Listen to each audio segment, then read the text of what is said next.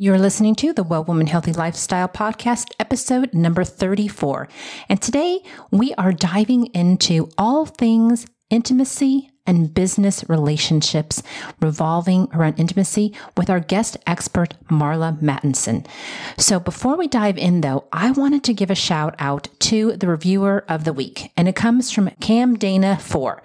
And Cam Dana 4 writes, Michelle Broad is a nurse practitioner and desires to help women learn about and take control over their health. Her professional podcasts are fascinating and encouraging because Michelle makes health issues simple to understand and helps me see how important it is that I don't put myself last on the list when it comes to my health. I also like that Michelle is knowledgeable about cutting edge practices when it comes to healthy diet and more. Thanks, Michelle, for taking the time to make this podcast and help women become better equipped to take care of their overall health. Thank you so much, Cam Dana, for. I so appreciate that. You know, I love getting feedback from all of you because it lets me know that number one, I'm giving you the stuff that you want to hear. And number two, I'm making it easy and digestible so that you can understand it and get a better grip on your health. So thank you so much for that review. So, ladies, I would love it if you would go and take the time to give us a rating or review over on iTunes after you listen to the podcast and let us know what you think so that I can post one of your reviews on the podcast episode. Okay, so let's get into today's introduction and let's talk about my guest interview. Her name is Marla Mattenson. She's a relationship and intimacy expert specializing in coaching entrepreneurial couples using a non traditional approach. She teaches couples how to uncover the hidden patterns in their relationship and business through neuroscience and mathematics. Over the course of her 23 year career, Marla has helped more than 12,000 couples, including Academy Award winning actors, producers, and directors, NBA players and coaches, Grammy Award winning artists, and millionaire entrepreneurs. She works with Julian Kolker, her life, love, and business partner. And I had such a wonderful time sitting down and talking with Marla. I felt like she was just one of those girlfriends that you've known forever, even though we hadn't met until that day. We dished about some great topics, so you'll want to stay and listen to all things intimacy and business. So come on, let's dive in. Well, women, it's time for a new perspective on women's health. A time to understand that your greatest wealth is your health. A time to make self care your number one priority. A time to recognize that good health is the only way to live your best life and do all that you can in this world. So join me on this journey where we'll explore women's health topics from a medical provider's viewpoint, have conversations about everyday healthy lifestyle options, and enjoy interviews with other well women we can all learn from. It's time to demystify women's health and learn practical ways to apply self care to every part of our lives. This is the Well Woman Lifestyle Podcast, and I'm your host, Michelle Broad certified women's and adult nurse practitioner, daughter, wife, mother, and all out women's health enthusiast. So, you ready to start the journey? Let's go. All right, ladies. Well, welcome back to another episode of the Well Woman Healthy Lifestyle Podcast. And today we have on relationship and intimacy expert for couples, Marla Mattenson. And we're going to dive into all things talking about business and intimacy and relationships. And she's got some great advice. So I know that you're going to want to stay tuned and find all that juicy stuff. So I always ask Marla, so where are you today? I am in Venice Beach, California. Oh, so you're another California lady. Yes, born and raised. But it's probably very cool. Is it cool there? It is. It's nice and cool. There's a little beach overcast happening right now. Yeah, because down, well, actually, the last couple days down here, we have actually had some cool weather. So I've actually been happy. But I live down in Temecula on the way towards San Diego. So we have been having record breaking temperatures like well over like 110 over the last couple weeks. So it's been crazy. So the last several days, it's been nice. And I'm like thinking, yes, so happy because today. I love Temecula yeah, it's wine country. So, hey, well, if you're ever down this way, let me know. We can kind of go down there and check it out. So, tell me, I want, I'm going to introduce, you know, we introduced you already, but I'd like to hear from you, hear from you, what it is that you do and your background and how you got started and all that lovely, juicy stuff. Sounds great. So, I am a relationship expert for entrepreneur couples, as you mentioned. And my background is kind of interesting. It's not a traditional psychology background. Uh, my background is in mathematics and neuroscience. Oh, wow. Yeah. And so I come from a very logical approach to very emotional material. And, you know, I work with my love, life, and business partner, Julian Kolker, and he and I really have found that pattern recognition, when you logically understand what's happening from a biological perspective inside your brain, inside your body, during conflict, during times of pleasure and ecstasy, when you understand what's actually happening, then you're more likely to choose the healthier, loving outcomes that you're going to get when you actually practice pattern recognition relationship work. Yeah, I was watching some of your videos and on your site, and they were really informative too. So, with that said, tell me a little bit. Okay, so with this pattern recognizing um, in relationships, what does it mean? So that our audience knows that. And then, how does it work better to help us in our relationships when we understand those um, patterns that we're doing? Right. So, you know, most people don't really think too much about this until there's problems right? And so if I asked you in your relationship, in any relationship that you've had, there's always how you show up and present yourself, and then how the partner, the friend, the mother, the father, whoever the other person is, shows up as well. And what happens is when there's tension, one person is showing up with their habitual patterns that they have built over a lifetime from their childhood on, from society and media and culture and everything that they've onboarded in their lives. We have, I have my own set of patterns, right? And then my partner has his own set of patterns. So when we come together, we have this pattern recognition comes together where either we get an unhealthy outcome from those patterns coming together or we get a healthy outcome and we either experience mm-hmm. pleasure from mm-hmm. those patterns coming together or we experience some kind of suffering. And so when you are using pattern recognition, what does that mean? It means you notice that you're feeling uncomfortable or you're feeling tension or resentment is starting to arise, that means that you're in the middle of some kind of a pattern that's unhealthy. And if you want to get healthy, meaning to have more pleasure and intimacy with your partner during conflict, even during the conflict, right? Yeah. Then what you want to do is you want to get curious. You want to start thinking to yourself, huh, okay, every time this thing happens, like let's say dishes, dishes are always a good one in the household. Every time I go to do the dishes, I feel like I'm always doing the dishes, right? And he never wants to do the dishes. So if I start building resentment over that and then lash out at him later, that's an unhealthy pattern, obviously, right? Right. Make a real easy example here.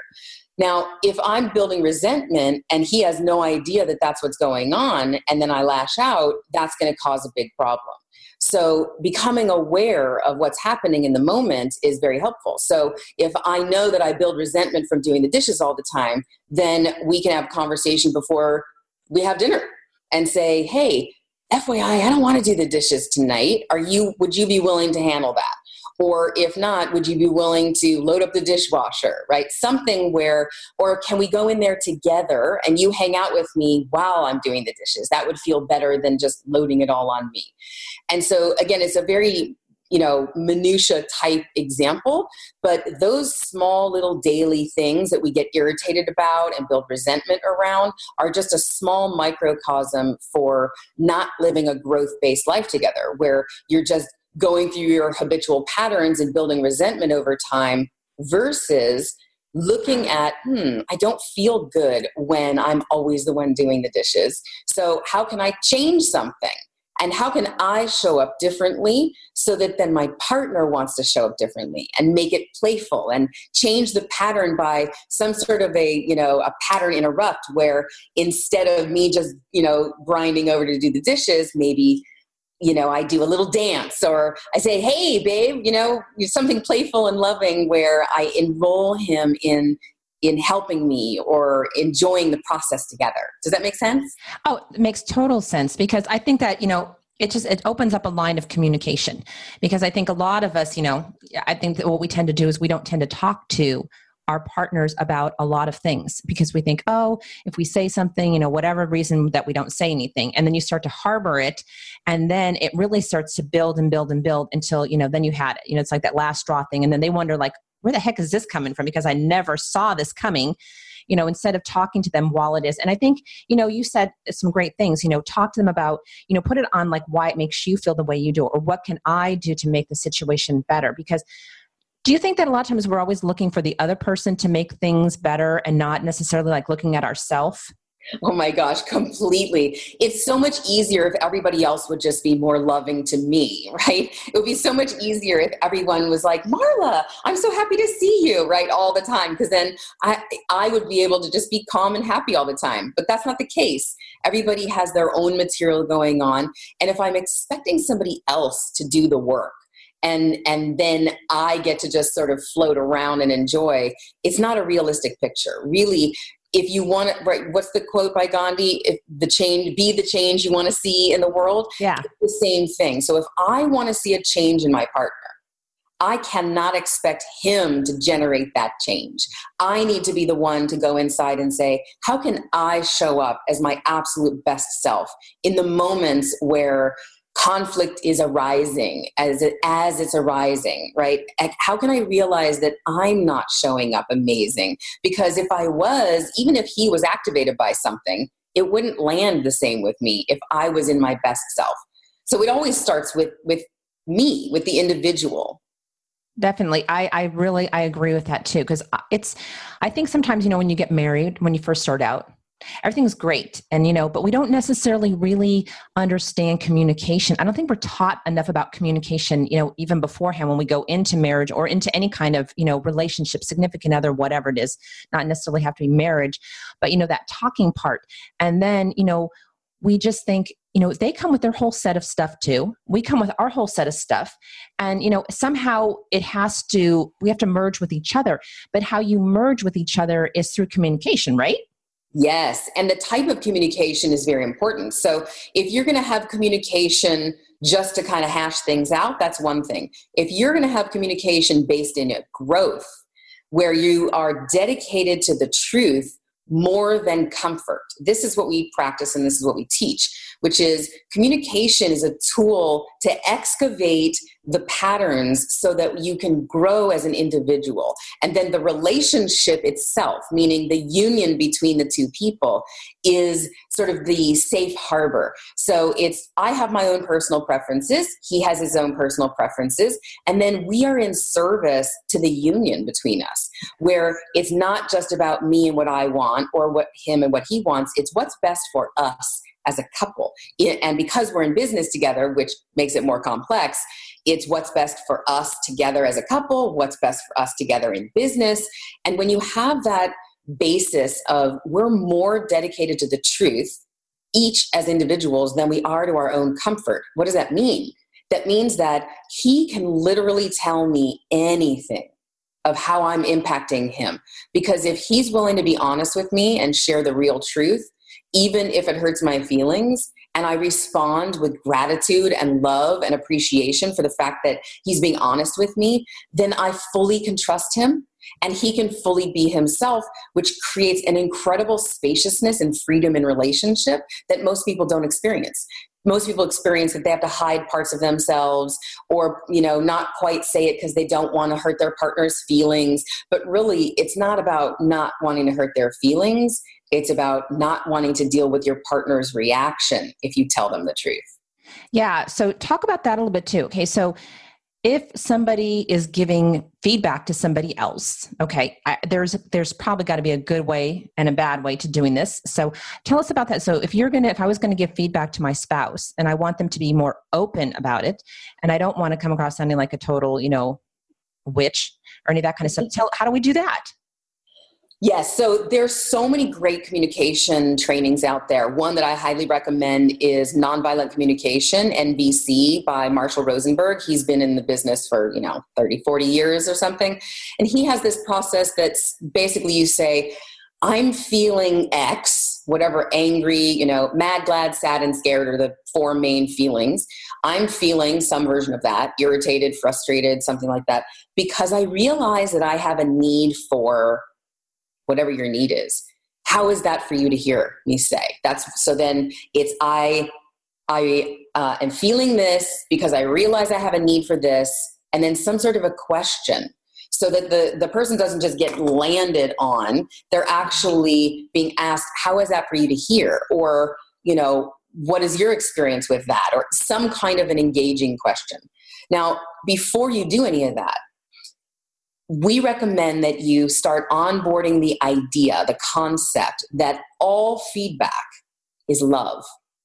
Okay. And why is all feedback love? Everyone is just trying to get their needs met. Mm-hmm. Everyone is really just trying to be happy and safe and enjoy life. And if we really start to see that our partners like that, even in the moment of conflict, like when Julian has something that he is not enjoying about me and he's letting me know, it doesn't feel good right? I have negative uh, this negative sort of cascade of chemicals that's flowing inside of me of defense and you know well posturing. And i choose to soften when that happens and really look at him as a separate individual as a separate human with his own needs and desires. And i go wow this guy has the courage to tell me this truth. He's doing it the best he can. Maybe in the moment it's not amazing. Maybe in the moment he's a little blinky. Maybe in the moment he is activated beyond being able to be calm. And if I can receive all of that as love, that he's trying to get his needs met, then I am helping to what we call down regulate the emotion in the conversation. And then he can just you know, give me whatever he's got to give. I can receive it fully without getting defensive. And then repeat back what I hear him say, right? The reflection idea that you reflect back. Hey, I'm hearing that you're really annoyed that blah, blah, blah, right? That I didn't return this email that you wanted me to return or something. And then if he feels heard, he's more likely to calm down and to receive what I have to say.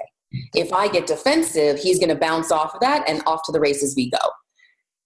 No, it's true too, because I think a lot of times, you know, we take it personal. And if we look at it like from what you're saying in a love, respect, r- total, you know, picture, and how is this, you know, going to help the relationship, you know, over the all the whole process of it instead of just like at this very moment because we're thinking of just this moment. You know when we just uh, everything our defenses go up you know we oh my god he's telling me this and i'm this and this and this and then what we do what do we think about? We think about how we're going to retaliate yes. and how what we're going to say something to them to hurt them back. And instead what you're saying i'm hearing you say is that you know to be open to you know in a loving way to hear what they have to say take it and then kind of respond back in a very loving way too reciting back to them this is what you're telling me so that they number one know that we heard them and yes. that they're understood and then that way when they know that they're understood and heard then they can hear you know some feedback if we have to give some feedback so i want to ask you too so when we give feedback at this particular time should it be feedback about like how that person is feeling about us and not going back and like saying stuff about them. Is that the time you know not to do that? Because i know a lot of times like you know past i've learned a lot through communication about relationships. Been married for a long time now. But when we were first married it'd be like if he said something to me i would just be like okay i'm going to say something back to him to hurt back. And and it really never wasn't even about what he was talking to me about what he was feeling about me. I just wanted to lash back. So is so how do we respond back at that time too? It's a great question. First you want to remember at calm moments, not in a conflict, that your partner, if you're in a healthy relationship, let's just make sure that that's clear, your partner would never intentionally hurt or harm you, ever. Right? And so we know that about our partners. And then in the moment of conflict, we feel attacked. Mm-hmm. And so what's happening is on a physiological level, on a physical, biological level, what's happening is when we feel under attack, in any way, shape, or form in a conflict with our partner, we have this fight, flight, or freeze response that sends this cascade of chemicals into our system that says it's not safe. You need to do your natural retaliation, which could be either fighting, which means I'm going to re- retaliate and attack you. Or it could mean you get a little paralyzed and you don't know what to say. You've got a lot of thoughts, but you can't get them out your mouth. So you say nothing and you freeze. And then later you do passive aggressive material, right? Or you, um, you know, you have this running away thing where you literally just kind of pack up your party and go away. And you can be standing right there and they can't get in, or you literally make a big problem and, and leave, right? So, in the moment of conflict, if you've already established with your partner, we would never intentionally hurt or harm each other. Therefore, in the moment of conflict, we need to remember we have no control over the first activation. The first activation is biological. So that creates hopefully a little spaciousness around hey, I'm activated. That just activated me so intensely. Can you give me a second? Okay. So you can kind of activate your prefrontal cortex, which is the decision maker and the, the part that understands consequences, so that you don't just lash out with your words and say something you're going to regret later. So the moment of conflict is hang on, I'm having a reaction. And you just pause and you ask for a pause. Typically, what will happen, the partner will, will still keep talking and it'll still activate you. You have to ask, can you just be silent for a moment? I just need to gather my thoughts. Ask for a pause if you need to go away. Some people really get freaked out in conflict and they need some space. You can say, I need five minutes to myself. I'll be right back in five minutes. Don't just walk away, right? Ask for what you need and then go outside, take some deep breaths, calm down. Remember that this person loves you and and they're not showing up amazingly and neither are you so come back together and then remember look at each other in the eyes. Typically, what happens in a conflict is you look at the mouth, or you look down, or you look above their eyes, but we don't look at each other in the eyes because when we do, we remember that we love them. So if you're silent long enough and you look at each other in the eyes, that's one way to come out of it together. Literally, you can set a timer for three minutes and look at each other in the eyes. It's very challenging. okay.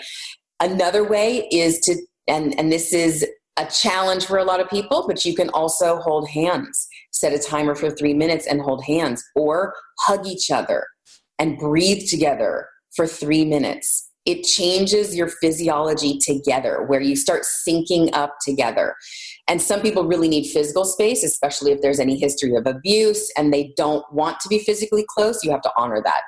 But in the moment you want to do everything you can to make sure that nothing comes out your mouth that you're going to regret later. Rather say nothing and take a piece of paper out and vent it all out on paper and then say only what's going to bring elevation to the relationship. How is this conflict going to uplift your relationship? How can you use this as a way to know what your partner really needs and what they're not getting? So use it as a way to get curious about your partner and then ask them questions it requires a lot of awareness on your part and to be able to be centered in the middle of a challenge. And if you're an athlete or you work out, it's a great time to practice that. How can you be sort of under attack physically when you're working out really hard? That's why I recommend working out with a trainer or hiking up a strong mountain where you just motivate yourself and you keep going and you work through the pain.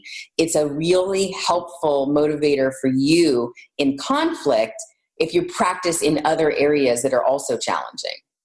Yeah, that sounds great because you know it's kind of like um, it's like it's a maturity is what it sounds like you know yeah. being more mature and i think that you know we you that comes with time a lot of a lot of that too but you know moving it to a different space and it's not just about okay him or you it's about us so that was really good but i that was kind of cool i love that hugging looking at each other with the eye or holding hands. Now that would it probably would be hard, but like you said, if you practice that, it does calm you down because then it, those three things that you just said activates a different sense and of cascading chemicals in your body other than the rage ones that you just kind of felt when if you feel like you're being attacked. So those are some good things. I'm gonna have to I'm gonna have to try that next time. but I, I, I get quiet. I just like if, if I have something to say or if he says something or I, if I'm uh, angry, I just I go and process my thoughts first. Now I don't ever like just you know, lash out with diarrhea of the mouth because then a lot of times you do regret it. So I go and I calm down and I think about like how am I going to say this first? That'll come out in a very gentle way that it meets both of our needs. But I think that it's taken me some time to do that. And I think with most people, you know, it probably takes us some time to get there. I have a great activity for that if you would like to hear it. Yeah.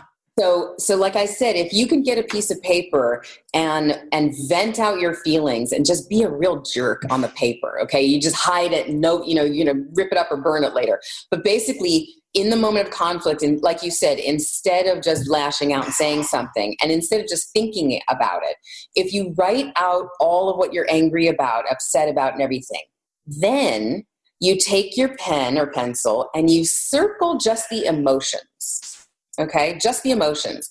So like you know i'm so angry that you da da da da da all this stuff. So angry right? Angry and resentful irritated frustrated. And then the only thing you do is you ask your partner are you available to hear how i feel from this conversation if the answer is yes then all you do is you share the words of the emotions I want to share with you that I'm feeling angry and resentful and frustrated and sad and only the emotions without any attack, without any because, without any because you, whatever, right? Only the emotions. Because here's what the truth is all of our partners can understand raw emotion because we're all human, so we all have them. So if you're saying the emotions without the attack of the words and the explanation or the defense, then they can receive that and have compassion for you. And after you go through your list of emotions, you can just say, Could you just reflect back a few of those that you heard me say? And then they'll reflect, I heard that you're angry and frustrated and irritated and feeling sad. Did I miss anything? No, you pretty much nailed it. Thank you. And there's this this sense of calm that happens because most of us weren't heard as children. We, you know, our parents it, you know, they had a hard time reflecting for us because they didn't learn that material. And so for us to feel heard as adults is incredibly important. And sometimes that's enough to satiate all of that anger and frustration because you feel heard from your partner. And they can do the same exercise and share their emotions. And this is one of the techniques that we share with our entrepreneur couples because time is always an issue with entrepreneurs. So you want to have something that's going to take five minutes or less. And you can have a like a five minute fight by literally writing down your whole venting and then just the emotions that you share together and then you move on. No, I, I love that too because I remember I was reading your article about what was it?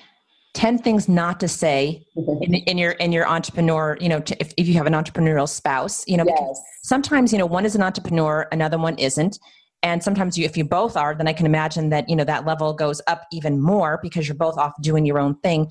And it is kind of hard to understand. I, I, think the entrepreneurial mind is you know and when you're in it is different than if you like necessarily and i don't mean to put people down who have day jobs or whatever but it's different than just being an employee because as an employee you just have one responsibility. But um, when you're an entrepreneur you've got multiple responsibilities and they take up a lot of time. So we're going to talk about that too but now what I want to talk to you about is I want I read I was watching your other video too where you were and I really love this too about the nonverbal cues. So a lot of times we're not even aware of, you know, arguing and having an open communication and a mature communication like what you just said and all those things too. But then you move on to the nonverbal cues that sometimes are even worse or they can be just up there with those verbal things that we say because those give you know a whole different meaning. So how if you know how can we change those and understand those to help us in our relationship even you know in our business and in our personal life and when our business and personal life come together I love this question. so, this has to do with understanding, and you mentioned this earlier, the personal versus a universal lens. So, the personal lens that we use versus the universal lens. And so, what I mean by that is we all take things personally at times even though we know intellectually that nothing is really personal. It's not, nobody's really intentionally trying to attack me, right? Everybody's just trying to be happy in their lives. And yet, it feels very personal, right? And so the first thing is to uh, enlist your universal lens, which is okay, let me pan back and look at the big picture here. So that's the first thing. So the second thing is nonverbal cues.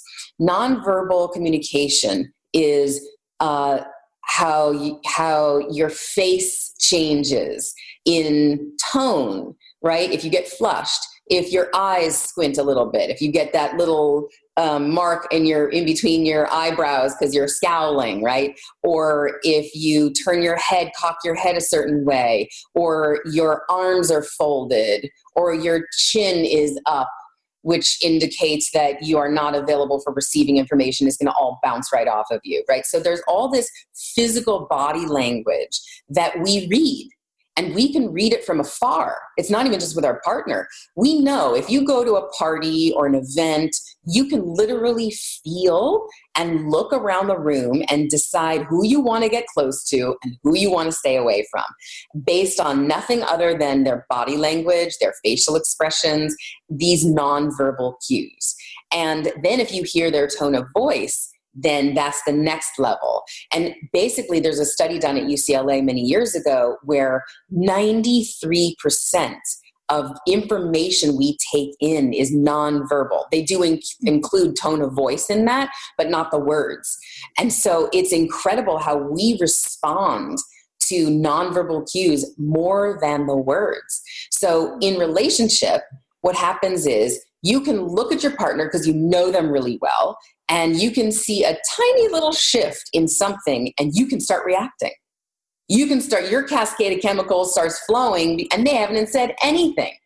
And julian and i have this ha- happen a lot because we also we call it being in the files we read each other's minds because we're so connected all the time.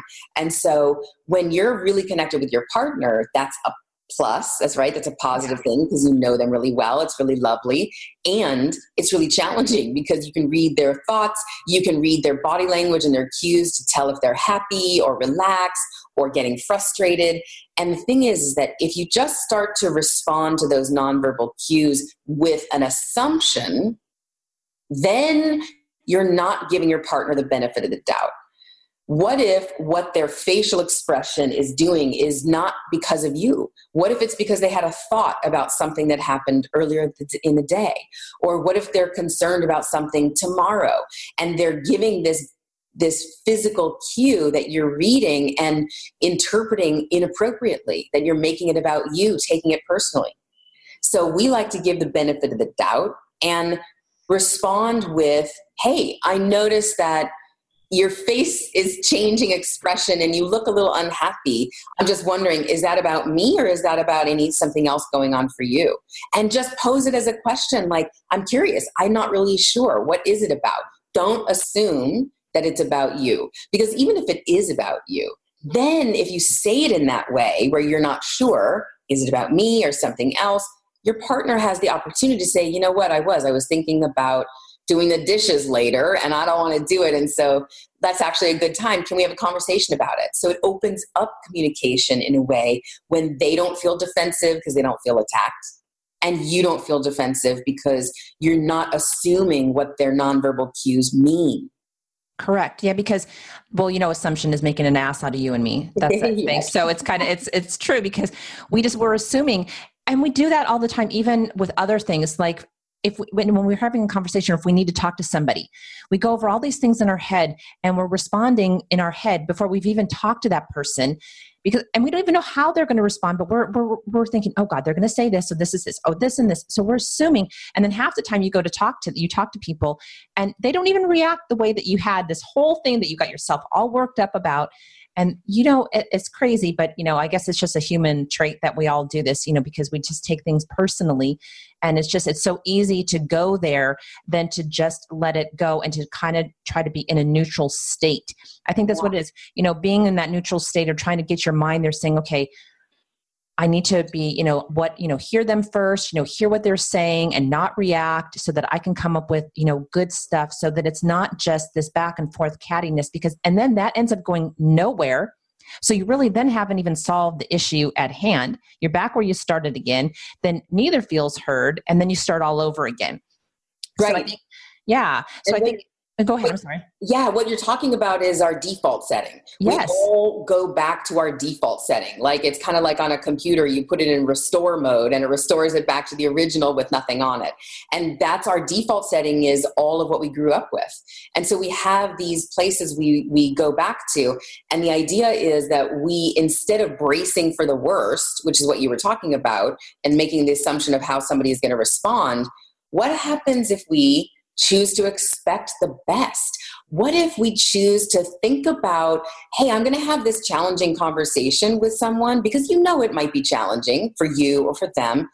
What if I expect something better than I could ever imagine? What if I think to myself, okay, the call is probably going to be a little challenging because I'm already feeling anxious about it. And what if I expect the best by the end of the call, by the end of the conversation? What if by the end of the conversation, amazing things happened. Growth happened. We got to understand each other more. They learned more about what I need. I learned more about what they need. And in the middle, the messy middle that we like to avoid, we allow ourselves to have a little messy middle so that by the time we get to the end of the call, we feel complete. We feel more connected. And that's the idea is that instead of bracing for the worst, and and hoping that we could just kind of skate by we go in full force with love.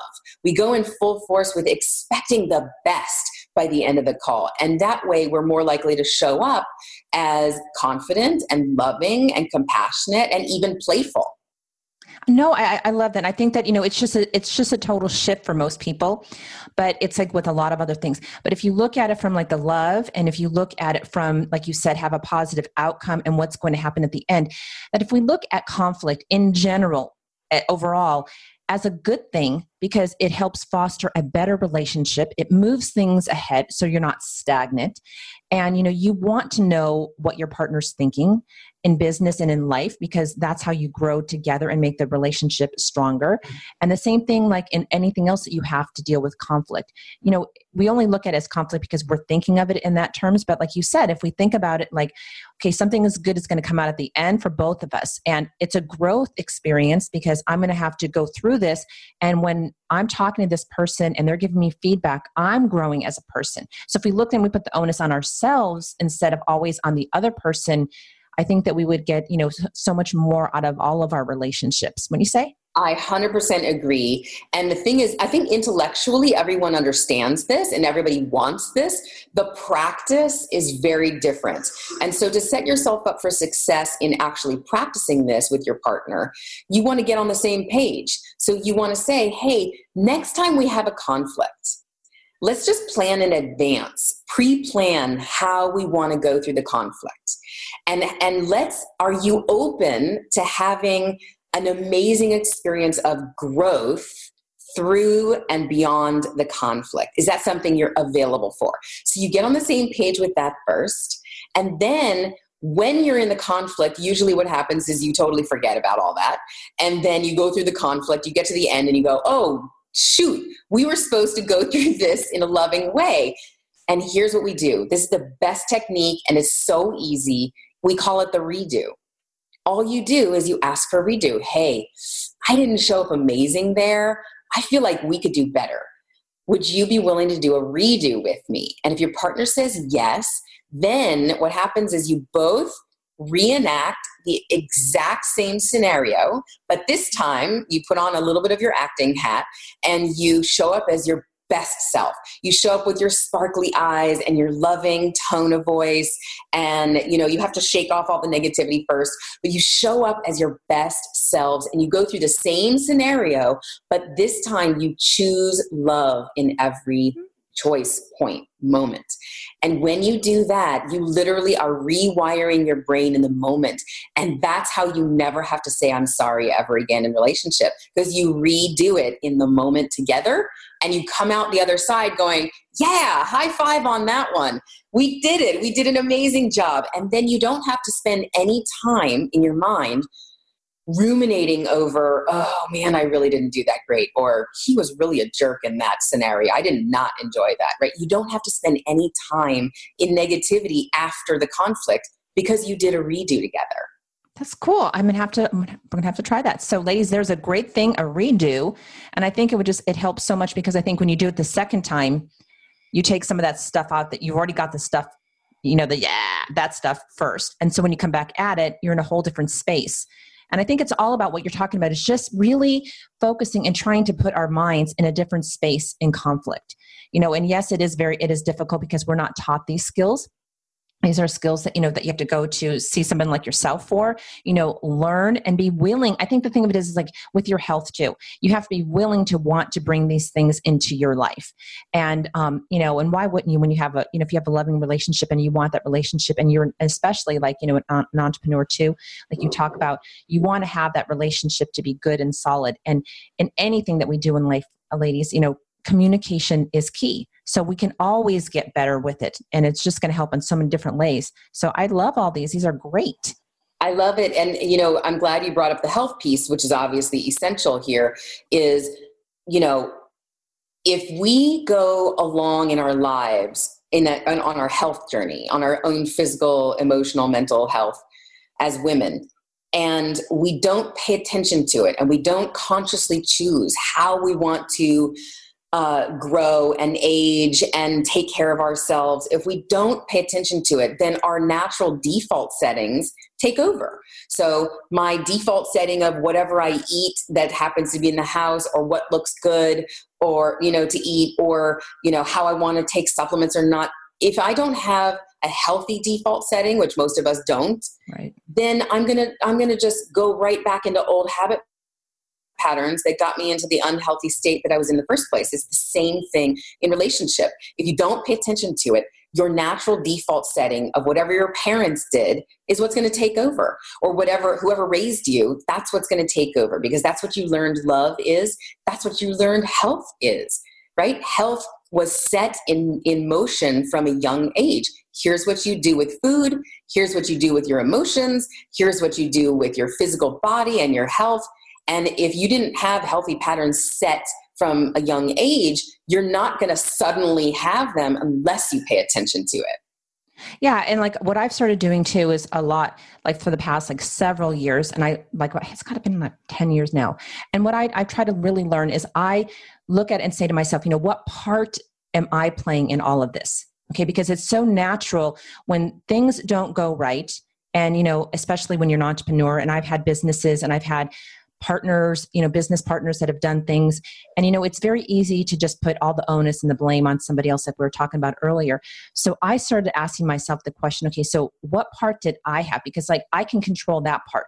So, what did I, you know, what did I do or didn't do that brought about this action or whatever happened and i'm trying to learn from it so that next time maybe not in that same situation next time i can approach it differently like um, i had a bad thing happen when i had when we owned an office and people started leaving and i said okay well I could be, yes, I'm upset that they're doing all this and they did it very incorrectly and all that other kind of stuff. But what did I do? Okay, so I didn't get contracts. Next time I'm going to get contracts and sign these so that I don't feel this way you know, about this situation when it comes up again because it was a mess. I felt bad. They felt, well, I don't know if they felt bad, but I felt horrible. And then I blamed myself. You know, I blamed myself because, God, you didn't do this, Michelle. You didn't do that, you know. And so I think that, you know, that whole blame shame thing comes around when you're an entrepreneur, and especially whether it's a business partner who's either a significant other or even if they're not, you have to learn how to have open communication with them because sometimes as an entrepreneur you're you're it's not your significant other all the time right?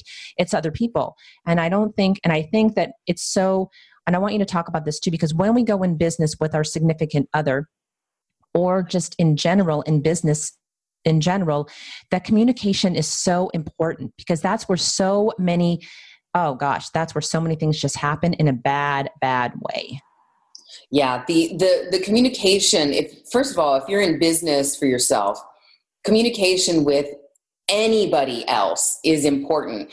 Clients, potential clients, service providers, uh, how you onboard people, um, everything, every little part of a business when you're a business owner is essential that you have clarity and efficiency in communication. If you don't have clear systems, if you don't have clear, you know, standard operating procedures for how you do things, uh, then it's left to whomever is in charge of it. And as the business owner, typically that causes tension because nobody's going to do it the way you would do it. And so if you want to delegate and you want to off load some of the work that you have onto let's say a virtual assistant or you know uh, an office manager or somebody then you have to have clarity in communication. Um, the biggest difference you mentioned entrepreneurs versus employees and the biggest difference between entrepreneurs and employees is the entrepreneur is connected to the bottom line. So the financial bottom line is always on the shoulders of the entrepreneur. Now there are a lot of employees that have entrepreneur mindsets where they are connected and they want to elevate the business. And these are the rock star employees that mm-hmm. are amazing and probably will go off and, and have their own business at some point. But to be an entrepreneur and not want to develop your communication skills is like shooting yourself in the foot and then starting a marathon. It's it's just it, it's essential for any entrepreneur who's going to have any kind of a service or a product based business where they're involved uh, to want to develop your communication skills. And so, what that means is um, like exactly what you said. What is my part in this? How am I showing up? The first form of communication is how you self talk, how you communicate with yourself right? So if you go into self blame or self doubt or self worry, then that is slowing down your progress, right? And instead, if you go, well, I didn't show amazing here. Let me take a look at what could I have done differently. And you get objective. You have a little spaciousness. You know, Julian and I have a 15 minute meeting every day where we're taking a look at logistics. What do we need to do? Uh, what can we celebrate that was already done and what is getting in the way of our next set of tasks. So that's where we get to share the real truth of like well you know i need to do this before i can do this piece or i'm feeling really anxious today and so i don't feel motivated to work on copy or you know that we get to share the real truth of what's going on to off gas it in a very safe way and practice communicating what's really going on inside in those mm-hmm. meetings and then throughout the day continuing to communicate. And then there's something beyond that which is how do you uplift your team? How do you uplift and inspire and motivate the people who are working with you even including clients including service providers? Everyone who's on your team needs to know that they're hitting the mark that they're doing a great job or if something is off or not working, that you set aside time to let them know, hey, here's what's going well, here's what needs a little bit of work. Let me know if you need support around this or if you understand what, what we're asking you for. So, communication is one of the core essential pieces for developing yourself as an entrepreneur. Yeah, definitely because I think that you know you have to be able to express yourself and in a in a loving way to other people because you want them to be able to come back and express yourself. But it's so funny too because um, a lot of times, you know, we find that um, we just we want to micromanage people all the time instead of just giving them, you know, hire like I said, I love this quote. John Maxwell said, he goes, "We don't hire smart people to teach us things. We hire smart people for them to teach us not the other way around. Because a lot of times you know we we stifle people in you know and we get afraid. Like oh if i if i let them as an entrepreneur if i let them run with the ball you know something's going to happen because we are in this mindset that we have to control everything. And in doing that we just we just destroy relationships and we destroy creativity because creativity is allowed fosters when we have communication and we allow others to communicate their their gifts and talents in this world too and so that's another big thing that I think that, you know, we need to really learn when we have employees or when we have staff or we have our, our, our significant other who's our, you know, our partner in our business, you know, not crossing those crosshairs and getting on each other and stifling each other to where we can't be our best selves or bring our best stuff to the table and do you know our what is it? Our mojo our good stuff right? Yes i 100% agree. And you know the idea of mistakes is such an interesting concept right? Most of us feel like mistakes are a problem. Why would anybody want to make a mistake? However, um, something you may or may not totally know about me is I was a high school math teacher with inner city kids for seven years in Los Angeles Unified. And I worked with inner city kids who really didn't want to learn math, some of them, some were super excited about it. But what I taught was that mistakes were opportunities to learn and grow. And mistakes are exactly that. If we view it as a problem, if you view a mistake, like let's say a team member makes a mistake, if we view it as a problem, then somebody needs to be blamed for that problem. If we view a mistake as an opportunity to learn and grow, then everyone on the team gets to learn from that mistake and everybody gets to have gratitude for the person who made the mistake. So it's like, wow, I'm so glad you made that mistake because now we get to see how we need to shift and change and, and what's off or not working in our systems. And if that person makes the same mistake again and again and again, then it's a different conversation. So then the conversation is hey, we've talked about what needs to change it hasn't changed therefore we're going to need to make a different choice now. So that's still a learning growing process which is hey our expectations and our, our, is a high standard of excellence here and integrity. And if you're not learning from the mistakes because you keep making the same ones over and over then a different choice is going to be made. And so you're clear with okay here's what needs to happen next. We need to clean this up. And if it doesn't get resolved you know, maybe you make that same mistake one more time slightly differently. But if you make it three times, really, you're out. That's the kind of thing where now you need to cut that person from the company, probably. Yeah, blame, I think blame just stifles things, you know, and it, it really does on any level in any relationship, in anything, communication, just blame just stifles um, growth because a person feels like, oh, I can't do anything right after that. Instead of like, I'm like you, I don't look at failure. I don't look at those type of things. I think that, you know, if you try and you're putting your effort into it, then it's, then you you have some sort of sort of success. It may have not have turned out the way that you wanted to. So, okay, let's look at how it did turn out. How can we navigate down that way? Or what do we need to change like you said to make it better?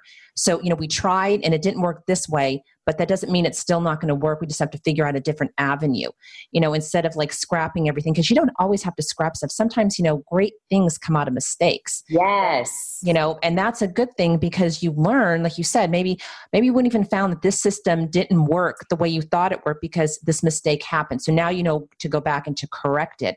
And, you know, then everybody wins. It's a win win, you know, like what that's what I think we should all be striving towards in relationships to create win win things so that everybody feels feels empowered no matter what's happening, right?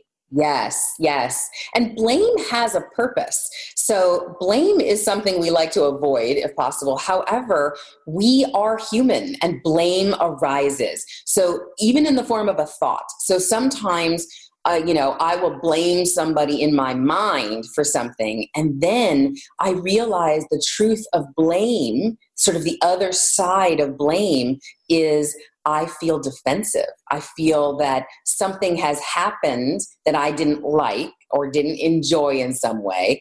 And instead of choosing to see the event or the scenario as, hmm, this person was doing their best because that's what they did, instead of seeing it that way, I blame, right? But if I if I do it in my mind, it's a little easier because now nothing has come out my mouth so i don't have to clean anything up right and at the same time how can i use when when blame arises in me and to not make it wrong to make it a yes i'm a yes for when i blame somebody i let myself have it just let yourself have that internally and then shift it, right? Then shift it internally. But if we squash it too quickly, then we are slowing down our own process of really changing and shifting genuinely. If we allow ourselves to have all that like nasty negativity, it's their fault, or even self blame, it's my fault, if I just let myself have it for a moment without trying to change it and feel it through the through the form of sensation physical sensation. Where do I feel blame in my body? Where do I feel it internally? And where is it where is it sort of hiding out in this moment? And can I focus on the sensations in my body more than the thoughts? That's how we observe what we call impermanence because sensations change in the body. You're not going to have that feeling and sensation of blame forever. You're going to have it for a moment or maybe five minutes, and you get curious about it. Oh, it's really intense in my throat and in my belly. And now, oh, it's changing, it's shifting, it's changing. Then you have an experience of impermanence. So you know everything changes and I'm experiencing it in my body. So now I can get curious about it and move away from the object of the blame and move towards getting curious about the sensations and, and watching them change and move and shift and dissipate. Yeah, I think, you know, it's great because as we learn all these different things and you kind of see, like you said, the change and the shift, it's it's it's it's enlightening. And also you know you become a new person in this whole process too which is really a good thing too because it's growth. And i think sometimes we get afraid of growth. We don't want to grow because we think growth we associate growth with change. And you know we want to get stuck in our little things. But you know life is a growth process. You know it's like i talk to the women too that are part of the tribe is you know your your health is a journey. So growth is a journey too and you know you have to have communication with yourself like what you're saying and those around you in order to fully experience life because life is you know it's a journey and it's all about that communication with others because unless you sit in your house and you don't have contact with anybody ever you know you're going to be having communication with lots of people. And people are you know complicated beings like you said you know we come from you know all this stuff that you know that our parents did. And even though some of us sit there and say okay we don't want that and we consciously know that there's people who consciously say okay i saw what my parents did and, and all this stuff so i'm going to try to change those patterns in me. But some of them you know there are still things there's still patterns that we don't recognize that we have to learn as they as they come out to see okay where is this coming from? Because i know that I'm very different. You know, my mom and I, I love my mom dearly, but we're very different people. But I can still see myself acting sometimes like, you know, the things that she, you know from growing up and i say i don't want to be like that you know so it takes a conscious effort to say okay this is not really the real me this is you know a pattern that i've been you know accustomed to that i've grown up with that's easy and comfortable for me to just fall right into instead of wanting to experience the uncomfortableness to make a change to make it better for those around me. And i think that's a that's a big thing that i've learned that in maturity just to see that you know to that i don't want to be there and trying to get out of that um like you said you know the patterns that we've learned you know to want to get out of those you know Yes. And this is honestly, this is the benefit of doing couples work. So there are incredible therapists and coaches and experts that work with couples. I'm one of them, of course. And when you are consciously doing the work yourself, like as you are, if your partner is also doing the work, and you're being guided by an outside source, an outside mentor, then one partner doesn't have to take the lead in guiding. Because typically, what happens is if you know more about communication and you know more about growth and how to have that mindset, then what happens is if you're leading it for the partnership, you turn into the parent figure, whether you're the man, the woman, or whoever you are in the relationship. And if you turn into the mentor or the parent figure, it kills passion faster than almost anything else. If you're the know it all and you're the one who's guiding, it's very dangerous for passion. And so, having couples work as the foundation of at least once a year, you know, go in for a deep dive with an expert somewhere so that you can excavate some of your material together and get on the right track together. Because when you're doing it together, yeah. because sometimes like you said you can hear your mom in your thoughts in your tone of voice in how you speak you know to your partner. I hear my mom's tone of voice sometimes and so does julian and um, the unpleasant version because my mom is amazing. And sometimes i get this very nasty tone in my voice and so julian because we do the work together he'll say to me sweetheart would you be willing to change your tone of voice to make it a little more kind and just try that one more time, I'd really appreciate it. So, because he knows that I want to come out of that negativity. I want to come out of that nasty tone of voice when it arises, by the way, when I'm feeling overwhelmed or needing to control something because I feel out of control. When that arises, he knows I'm not doing it to harm him or to squash him. I'm doing it because I'm suffering. And so when he understands that and he requests of me to raise up to my highest level, to call me to a higher standard, that's when the real work happens. And when I soften my ego enough to receive that feedback from him, because you know, my first my first is like, well, if you weren't so la la la, then I wouldn't have to have that tone, right? But instead I fully receive what he has to say. And because I can do that, then I genuinely try to soften my voice, my tone, and sometimes I get it right on the mark on the first time, and other times, not quite. And he will hold me to the highest standard and say, Babe, that's so good. You did a great job. You can do even better. I know you can soften your tone even more. Would you be willing to try one more time? And then, uh, you know, the whole ego pops up again, like, oh, I don't want to do it again, right? But I'm going to do it again, in not only in service of my own growth, but in service of the union. And because he's being vulnerable requesting it, because he knows that he's now open for attack, because I could literally say, any one of 12 things to make him the problem, right? To off gas and, and deflect and make me not the problem. And instead, I choose to go in deeper and to break the ego down even more and die a little bit more inside, right? In a good way, meaning, you know, burn up the ego. And I do it again. And when we get through that together, our bond is unbreakable. It's the best friend bond that we have where we are really connected and really wanting to work through this material over and over together. Yeah, I think if you if you give your other your partner to the, the respect and say, "Hey, you know, call me on it." And you are saying you know because you want to grow as a person. And then they do. And then i love what he said. He said i would appreciate it. So he's also giving you responding back in a very loving way. Like i'd appreciate it you know not in a bad way but he said it in a way that's not that's uplifting you. So you take it as a compliment okay? And you're going okay yeah i can you're right. I can do this better. And you know he's telling you that hey i appreciate that you know that you're trying and that you can do this. So it's it's all in that tone and how he's saying it to you and how you receive it. And yeah i think definitely you know we all do need some you know counseling on this area or like you said even like once a year it's like going in for a detox you know because we can all learn how to talk to each other better.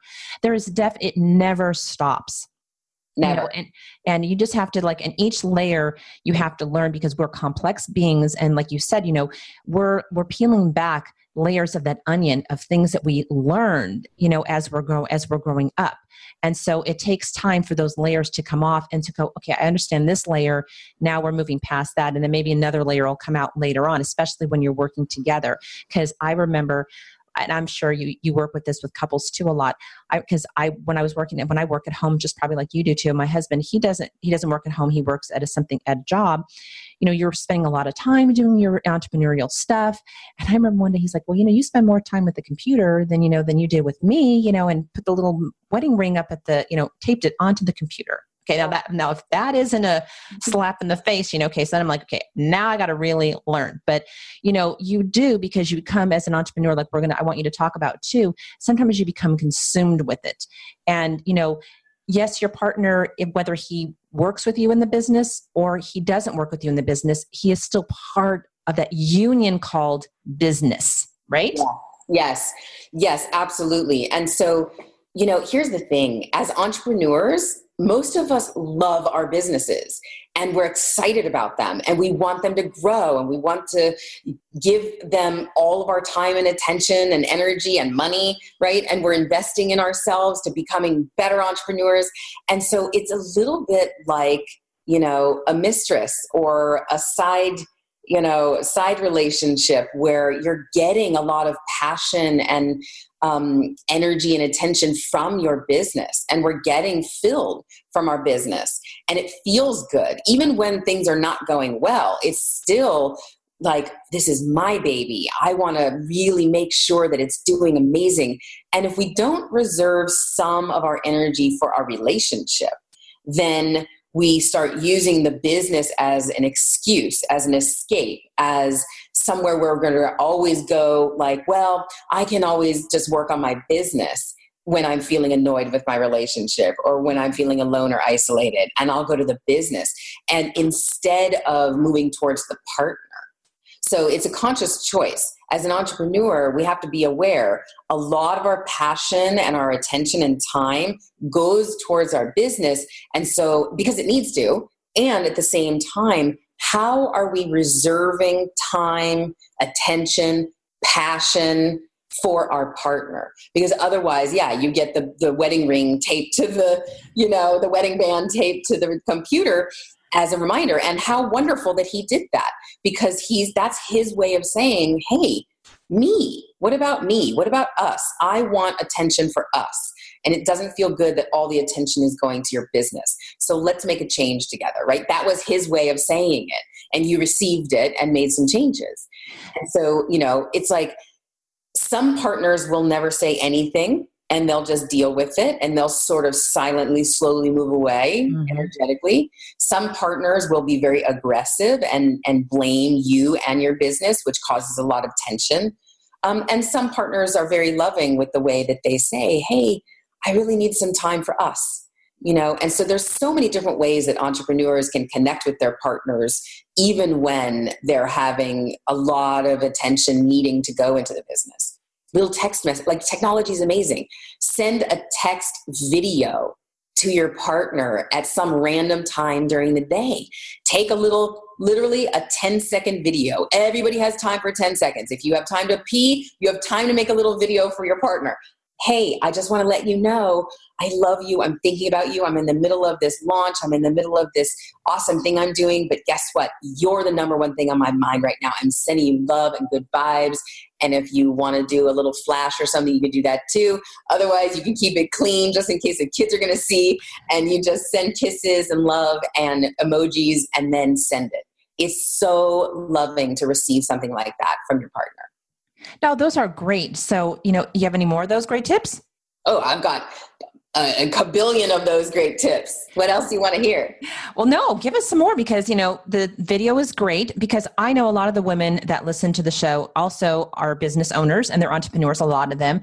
So, you know, what are the things that we can do to that are you know that we can connect or reconnect in that loving way because um, i know i saw the video where you did, where you were talking about the food thing and how you can bring it's not about the food it's about how to bring other things into your relationship so talk to us a little bit about that too Oh, yes. Okay. So here's the idea you can use anything to spice up your relationship. You can use anything to connect deeper in relationships. So, the number one thing that's challenging for entrepreneurs in relationship is time. Time is always ticking away, right? And entrepreneurs are connected to the bottom line, so we always want to, you know, stay connected there. And we want to have attention on our business and see what's happening. So if you give your partner a no technology calendared date, it can be a 20 minute walk around the block. It can be a, a one hour lunch or breakfast or coffee hang. It can be uh, a three hour movie night with it with dinner, right? If you can calendar once a week some no technology zone where everybody puts their phones away. It's on airplane mode if you have to have a timer or you can have something like some of us have children young children where if you're going to go on a date you need to have access for the nanny or for the babysitter so you can have one phone that the only thing is they have a special ringtone or text tone for the baby or uh, babysitter or nanny right? And so that's the only thing you respond to on one of the phones, and that's set up in advance. It's a lot of structure, but it's really worth it.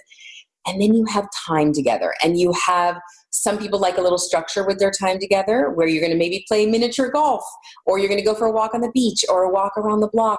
And sometimes it's helpful to move together just walking together where you're not staring at each other, right, at the dinner table, walking side by side where you're both looking out where you're both actually moving your body is one of the healthiest things you can do because you can talk about things that are harder to talk about face to face right when you're facing each other. Another fun thing to do is something like you know the um, painting and wine. Um, what I forget what they're called, but painting and wine evenings where you know you're going and doing something. Or hire somebody to guide you through a yoga class together where you're working out together. One of the things julian and i love to do is we go hiking together and we listen to audiobooks where we're listening at the same location while we're hiking. So we have our own individual earbuds in, listening at the same time. We're hiking, so we're getting exercise. We're listening to this material, and one of us will yell out, pause, we both stop and we press pause on our on our phones and then we talk about it for a moment. Ooh what did you think of this? Oh i thought about that. And so we're using this external source of information and input as a way to go deeper into our own growth and understanding. And then we talk about it and we go okay you ready? Yep ready and play. And then we keep walking and we keep going. So you can make it super super playful one of the biggest things is to calendar the time, book it in the calendar, give an invite, an official invite in your calendar to your partner. Another piece is if you can, share your calendar with your partner. Actually, let them see the whole thing so that they have access to viewing your calendar so they can see how busy you are, so they can see where there is some time and they can even make a recommendation so it's not all on the entrepreneur hey, Friday at three o'clock, I see you have a free hour. Would you be willing to get together for 30 minutes of that to have some downtime with me to snuggle in bed? Hell yes, right? or take a bath together. Julian and I have an amazing, huge bathtub. We get a lot of work done in the bathtub, and we also just play. We love to enjoy the water and just chill in there. So you find what works for you as a couple. You know, we love to cook together, to be in the same room together. We spend a lot of time together, as you can tell, but we really enjoy it. So calendaring the time is the A number one thing. And then whatever you do at that time, definitely no digital uh, electronics for some part of the time. And then other times, yeah, use the electronics. No, I think those are all great things too, because I think that, you know, just in life in general, we all get so busy in our own thing that coming together is really hard. And especially like when you have kids, you know, then it becomes the focus is on the kids. And then if you're an, a woman who's an entrepreneur, then you got the business, the kids, you know, and unfortunately sometimes, you know, you don't mean to, the husband comes last. Mm-hmm. So it's like you do have to calendar it. It's like I tell everybody, even you have like you have to calendar your health you have to calendar your relationships, ladies, because otherwise it can go astray like for months and you don't even realize that. And then it's that time away that causes the um the strain. Yes. And then, and then trying to find it back is is worse than if you just kept on working on it little by little all the all the time. So it's not like it's such a huge project. You know, like if you let things go, then it's a huge project. Well, if you let your relationship go, trying to repair it is also a huge project too. So the more that we can spend time, and you said it's just like little things. Because I know I can sit at the, I have to tell myself this even with myself and my own self care, and that's why I talk about the ladies during the day. I'm like, okay, I set my timer. I've been doing this for two hours now. I need to get up and go outside. I need to go get some iced tea. I need to just go get off the computer and get my body moving. Because otherwise, you know, we could sit here all day on the computer because we're just so into it. And I've got so many things I've got to do that if we don't, if we're not conscious about it before you know it, it's nightfall and you've been at your computer all day and you're stiff and you haven't drank your water and done anything. So, you know, it's just that conscious effort, like what you're saying that you can do in little date nights. It can be even at home, you know, putting the kids together. Like for me, I've learned that, you know, when my husband comes home, I get off the computer and I go spend time with him. And then when he's asleep and the dogs are asleep and it's quiet, if I have anything to finish, then I come back and I'll do it. But he's already asleep. Mm-hmm. So that way he feels like, you know, okay, I'm spending time with him and I'm not just like sitting here with this. Or I'll ask him, I'll say, hey, you know, I've got this thing to finish up. You know, if you don't need me anymore, is it okay? Can I go do this? You know, just to give him the permission, you know, during his time. Yeah, it's okay. Go ahead. You can finish it. Like last night we were cooking together and he said, no, you know, I don't need you for this part. So like you said, it's just respect affecting them. And especially if you both are in the business together working on it you and you're on the same calendar and stuff and you're both at it you know those things to like you said to show each other that your calendar so that they can see that you know i'm really doing this i'm really busy. It's not me just saying that so that i don't have to spend time with you is another big um, eye opener for them too. So i think those are all great things. Right and when you know the calendar is so important that you can tell what somebody really cares about by looking at their calendar and looking at their checkbook, looking at their bank account. What are you spending your money on and what's taking up your time in your calendar? And most of us I love, of course, that you brought up calendaring self care. It's essential. So if we're not calendaring self care, it won't happen. If you're not calendaring time with your partner, it won't happen, right? It's not going to happen mindfully, that's for sure. It'll happen only as a default. We calendar all of our session times, all of our podcasts, right? We calendar the things that are very important to us that are non negotiables what happens when self care is a non negotiable? Now we're really elevating to the lifestyle we really want to live. So, too, so let me ask you with this question. So, as a businesswoman, how does you know building a better relationship with our partner you know because i love this i saw this on your website to help us to build our income and on both parts for both of us. And how if you're an entrepreneurial woman you know and you have a couple how do you get your husband like how can you bring your husband and get him involved you in, in a certain way as well so that you know that you're all moving forward on the same page? Yeah. So to onboard your partner let's just talk about that first. So for entrepreneur couples it's not difficult to onboard your partner. Your partner's already in, and your partner knows because they're part of it, right? They know, okay, these things need to get done. One thing for, for entrepreneur couples is to make sure that you have a minimum of a 15 minute meeting every day so that you can you can off gas together. You can go through your to-do list. We call it the to done list because it's already done right? And um, to have this meeting at the beginning of every day or right after your self-care routine you want to have your your meeting to connect and and be clear on what's happening with each person. Otherwise resentment starts to build if you were expecting your partner to do one thing and they didn't do it right? So you get clear from the beginning now if you're in a relationship where you're the entrepreneur and your partner is not an entrepreneur or they have their own business and they you're both entrepreneurs but they have your different businesses right or any other scenario then you're working together you want to strategically include your partner at various times. So, number one, if you're in a committed relationship uh, where you're living together and you're married, or you're in a domestic partnership where it's clear you're life partners, you want to start using the words our business, we, and it's an amazing shift. When you say my business and i have to do this and you know it's very exclusionary.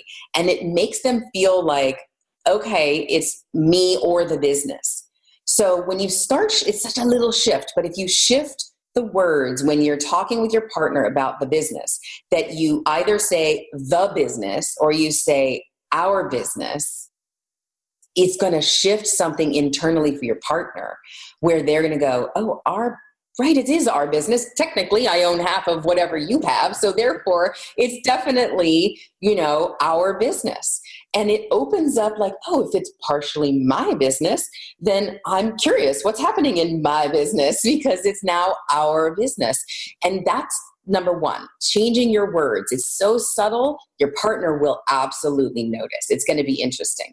Okay. And then that opens up as a conversation to say, you can even preempt it by saying, I want to let you know that I'm going to shift my language around when I talk about the business, that it's not my business, it's our business. Because I really do think of it like that. I'm doing it for us. I'm doing it for the betterment of our relationship as well as the, the greater good. So that's number one. The second thing is if you really want to have your partner feel loved and included in your business adventure, then you want to strategically share with them in advance when things are happening. So you can look at your own calendar and look at the month and say, ah, you know what? Towards the later end of this month, I got a lot on my plate and I'm going to be gearing up for that. So you're going to let your partner know in advance and say, hey, FYI, like the end of October is really looking tight. I'm just going to give you a heads up. Like if you want to make other plans with friends at that time, that would be great. So I have extra time for myself. Or if we can strategically plan like 30 minute dates or two hour chunks of time where we're definitely connecting, I want to make sure that gets in the calendar now so that we don't have to wait until I'm on crunch time. Can we plan in advance to make sure that because it's really important to me that we're connected through my challenging time, you know, through my crunch time. How does that feel to you?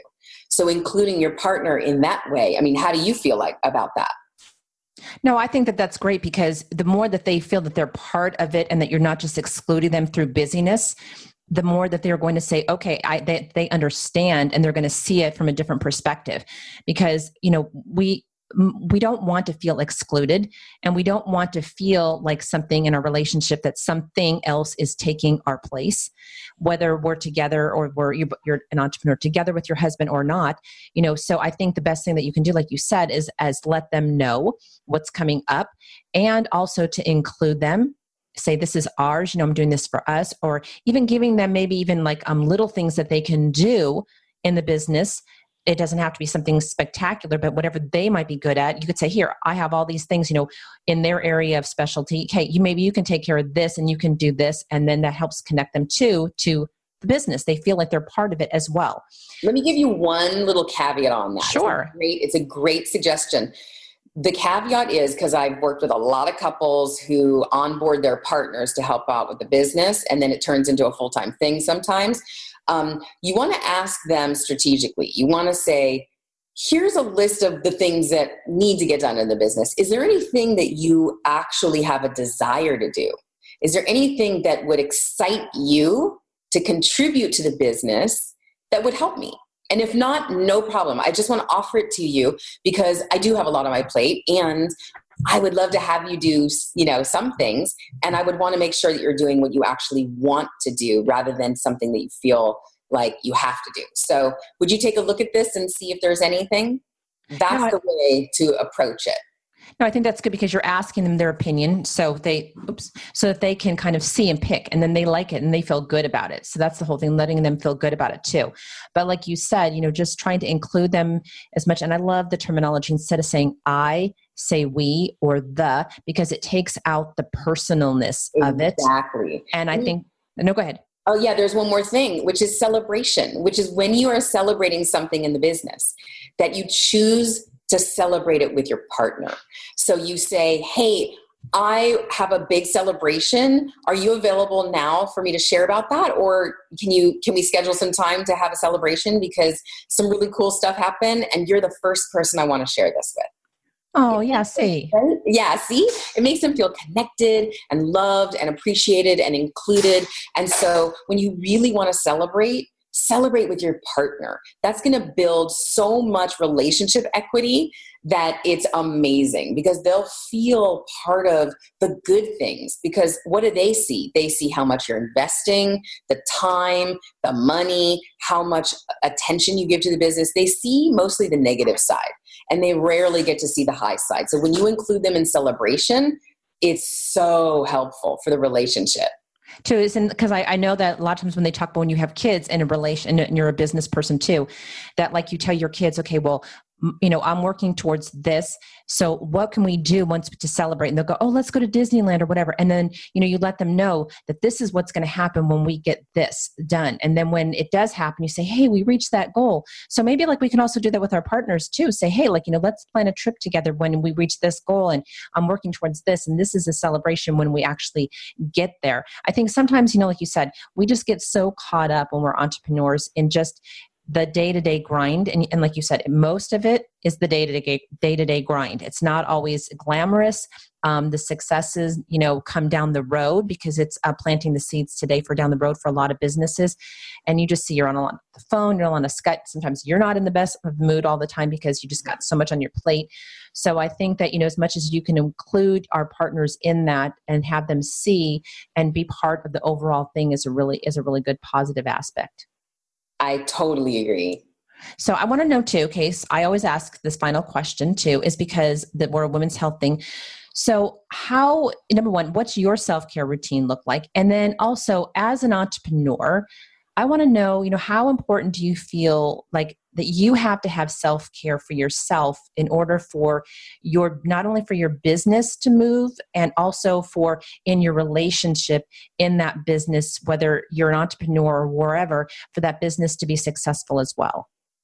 This is such an important question. And I know that you touch on this every time in your podcast is self care for me also includes doing the work that I'm teaching. So self care also looks like being available for Julian when he wants to talk to me about something that I'm doing that's impacting him in a negative way. That's part of self care because self care of the relationship is just as important to me as personal self care. And so, personal self care, I do a morning meditation in bed, laying down. As soon as I open my eyes and wake up, I put one hand on my heart, one hand on my belly, and I do I just go through a morning gratitude for being alive, number 1, for having all my organs that work, for having arms and legs, for having eyesight, just for all the basic functions of being human. And I, I start it with that. And then I roll over and I look at Julian and if, if he's sleeping or awake, it doesn't matter. I then send love and compassion and, and good vibes to him. And I remember that I'm a child of God. I'm a child of the universe. I'm a child of source.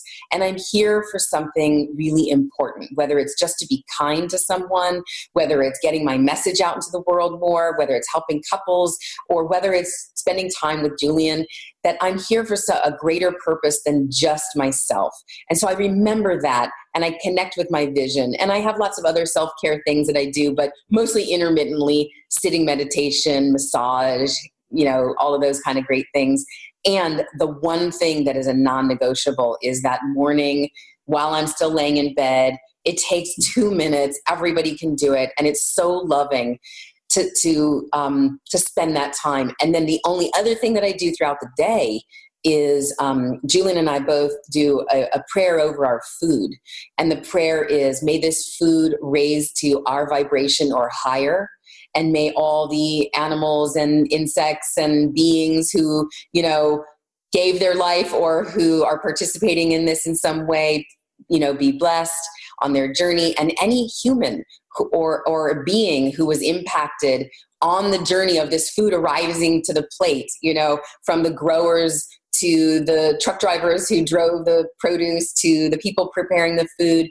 And and we sort of see light going out to all beings on earth lighting up because really we're all connected. So it sends out this love and vibration. May they all feel a little uplifted. May they all feel a little brighter and happier in this moment and so it is. And so that's our prayer over our food and and those are our self-care routines.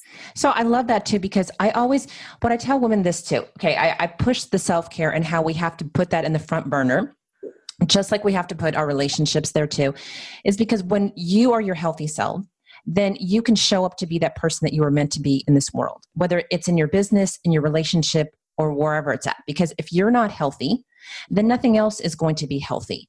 And so I when I personally feel good and I'm healthy with myself, then my business is so much better and my relationship is so much better. And and you know in, involving my husband and my spouse everything in my life is better. Because when I'm not feeling good, it just it affects everything. So i just i think that's great. I love that. And i just i love this talk that we've had about relationships and especially how to bring our partners in because you know it's a struggle that i think we all have as entrepreneurs. I know that at times that i've had it and i work on it constantly because i can find myself self-absorbed in my business and I don't want my husband to feel that way. And I've really had to like kind of look and learn how to put some of those practices that you've talked about.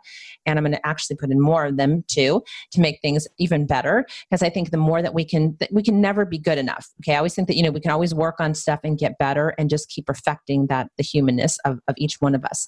So what I want to know, so how can they reach you and um, anything else that you want us to know? Absolutely. So, yeah, I would love if anybody is inspired and wants to reach out. Obviously, my website, marlamattenson.com, is a great way. You can get the redo, is actually the opt in there, and we don't send a ton of emails at all. So, you're welcome to opt in and grab that. Um, Instagram, Julian and I are on there as the intimacy experts on Instagram together. You can also follow me at my personal, which is Marla Mattenson, and then Facebook, of course, Marla Mattenson. And when we get stuck in our business being really selfish and you just mentioned like sometimes you know you can be really selfish and only you know focus on the business. If your partner says to you something about that even if in, in a negative tone if you respond with ooh am i being really selfish right now? Like acknowledge that whatever they said is true. Say, ah, am I being really, you know, controlling right now? Yeah, that happens sometimes. Okay, let me see if I can shift that. So if you can really soften and let all feedback in as a yes, right? Like, ah, that must be happening on some level if he's saying it or if she's saying it.